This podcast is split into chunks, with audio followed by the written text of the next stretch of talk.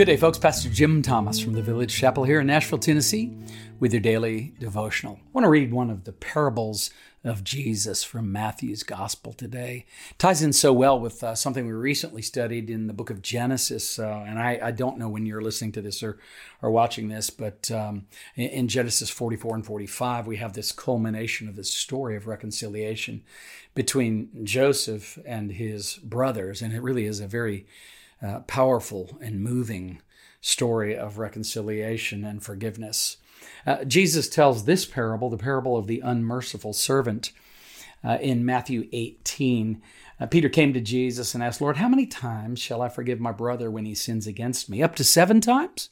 So Peter offering that perfect number seven, thinking, surely that's it, you know. Uh, Jesus answered, I tell you, not seven times, but 77 times. Wow. Yeah, 77 times. Therefore, the kingdom of heaven is like a king who wanted to settle accounts with his servants, Jesus goes on to say. As he began the settlement, a man who owed him 10,000 talents, and that was a measure or a weight of, of precious metals, usually gold or silver, uh, a man who uh, owed him 10,000 talents was brought to him. Since he was not able to pay, the master ordered that he and his wife and his children and all that he had be sold to repay the debt. In other words, totally, this debt is going to totally crush this guy. But the servant fell on his knees before him. Be patient with me, he begged, and I will pay back everything. The servant's master took pity on him, canceled the debt, and let him go. Now that's just remarkable, isn't it? But when that servant went out, Jesus said, he found one of his fellow servants who owed him a hundred denarii. Now that's just the poor man's wage for the day back then. So this is just an insignificant amount, right? So that servant went out, found one of his fellow servants who owed him a hundred denarii. He grabbed him and began to choke him. Pay back what you owe me, he demanded. And his fellow servant fell to his knees and begged him, Be patient with me, and I will pay you back. That's exactly the same thing that the first servant had said. And Jesus goes on to tell the story, but he refused. Instead, he went off and had the man thrown in prison until he could pay the debt. When the other servants saw what had happened, they were greatly distressed and went and told their master everything that had happened. And the master called the servant in. You wicked servant, he said. I canceled all that debt of yours because you begged me to. Shouldn't you have had mercy on your fellow servant just as I had on you? In anger, his master turned him over to the jailers to be tortured until he should pay back all he owed. And then Jesus ends with this This is how my heavenly Father will treat each of you unless you forgive your brother from your heart. Who's my brother? Who's my sister? Clearly, the idea is I'm not to hold unforgiveness in my heart. Wow, that's really powerful. And you think of that as a thread, really, that runs all the way through both Old Testament and New, isn't it? That we are worshiping a God who is a forgiving God. As a matter of fact, he's eager to forgive. Yeah. And he's generous with his forgiveness. And we pray all the time Forgive us our debts or forgive us our trespasses as we forgive those who trespass against us, don't we? Yeah. The only conditional clause uh, in the Lord's Prayer is that one. And uh, John Stott, in his Through the Bible Through the Year, just makes a couple comments about that and the subject of forgiveness within the context of the Christian faith, and what a beautiful jewel it is uh, of the Christian faith. He says this uh, Marghanita Laski, the well known 20th century English novelist and critic, made no secret of her atheism. But one day, in a surprising moment of candor on television, she blurted out, What I envy most about you Christians is your forgiveness. I have no one to forgive me. Wow. That's amazing. She was right. Forgiveness is at the heart of the gospel, Stott says.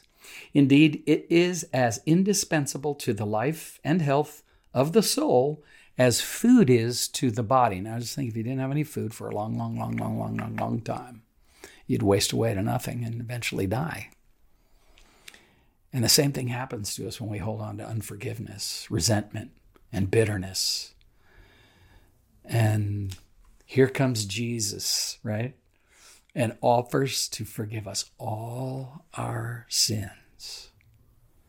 And yet we want to hold on to those smaller, much, much smaller offenses that others have toward us. This is really life changing, dramatic, powerful to get inside of this and understand the human soul is never meant to carry this burden. This human soul was meant to be forgiven. And so he goes on, Stott does. He says the next petition in the Lord's Prayer, which is this, this one, forgive us our debts. Sin is likened to a debt because it deserves to be punished.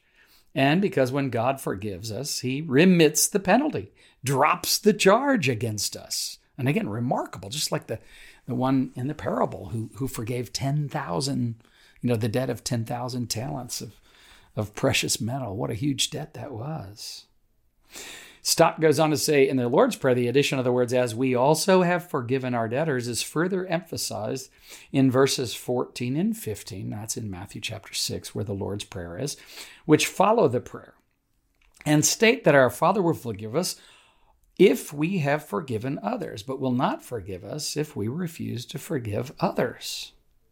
So again, it's not only in the Lord's Prayer, but then it's repeated in verses 14 and 15 of chapter 6. Well worth your read, as is the parable from Matthew chapter 18. It's a great subject, great study, one that I think really leads us to the, the freedom of the gospel, right? So, this certainly, though, Stott says, this certainly does not mean that our forgiveness of others earns us the right to be forgiven, as if in some way we have a claim on God and therefore he must forgive us. No, it's not that at all. It is rather that God forgives only the penitent, and that one of the chief evidences of true penitence is a forgiving spirit. this is great. Once our eyes have been opened to see the enormity of our offense against God, the injuries that others may have done to us appear by comparison extremely trifling. Now, don't get upset. Uh, when I first read that sentence as I was preparing for this, I thought, well, don't be indifferent to the things I've gone through. The times I've felt slighted, the times I've felt rejected, the times I've felt unloved, the times I've felt whatever. Um, people make me mad in lots of different situations or hurt my feelings in lots of different situations. Maybe that happens for you as well. But he's saying, keep this in perspective and recognize what Jesus has done in forgiving me all of my sins, even the darkest of my sin, even the most repeated sins in my life. He has paid the price once and for all. And that's just mind blowing when you get it, when you start to get a picture of it. And then he says, Stott does, if, on the other hand, we have an exaggerated view of the offenses of others, and sometimes we do, sometimes we blow it all out of proportion. And we're writing all kinds of narratives in our head about what that person meant when they said this or when they looked at us that way or whatever.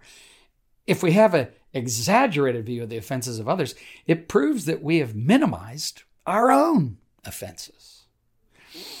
It is the disparity between the size of debts that is the main point of the parable of the unmerciful servant. That's the one in Matthew chapter 18. Again, encourage you to read it.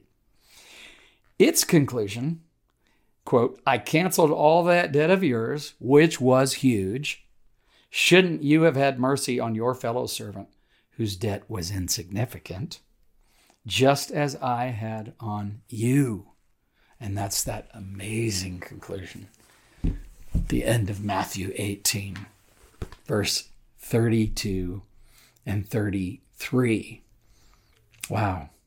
And then Jesus again, I'll just read Matthew uh, 18 35. This is how my heavenly Father will treat each of you unless you forgive your brother from your heart. Your brother, your sister, your co workers, people that you live next door to or down the street from. It's just so many times and places uh, where we need to be the one forgiving someone else. Um, and when we stop and just keep that all in perspective, recognizing that all sins are an offense against God and many sins are an offense against another person, uh, we take all of our sin, of course, to the Lord. And in 1 John 1 9, we're reminded, and this is so powerful if we confess our sins, he's faithful and just to forgive us our sins and to cleanse us from, say it with me, all unrighteousness. That's the biggest three letter word. I mean, it's just amazing. A L L. He forgives all. So nothing you've done, including harboring bitterness, nothing is beyond his ability to forgive if you'll just confess your sins to him. Recognize, agree with him about your sin. And that's what the call for each and every one of us is to do.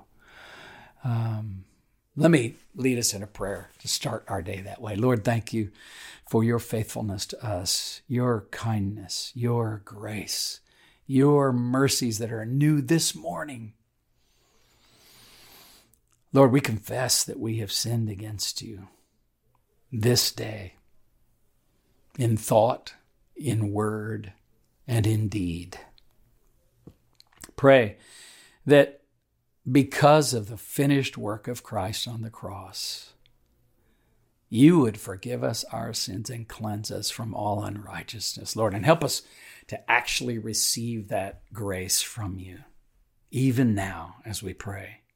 And then, Lord, I pray that you would give us tender and kind hearts that look a lot like yours so that we might be able to go out into the world and forgive others who may have sinned against us.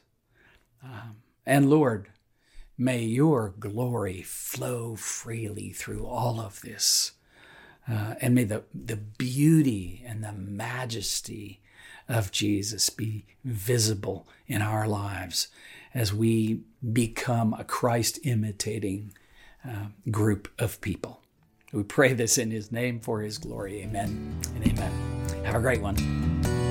Daily Devotions with Pastor Jim Thomas is a resource of the Village Chapel in Nashville, Tennessee. If you find this daily devotional beneficial, leave a review and share it with friends and family. For more resources or to support our ministry, visit our website, thevillagechapel.com. Artwork for this podcast by Kim Thomas, music by Phil Keaggy.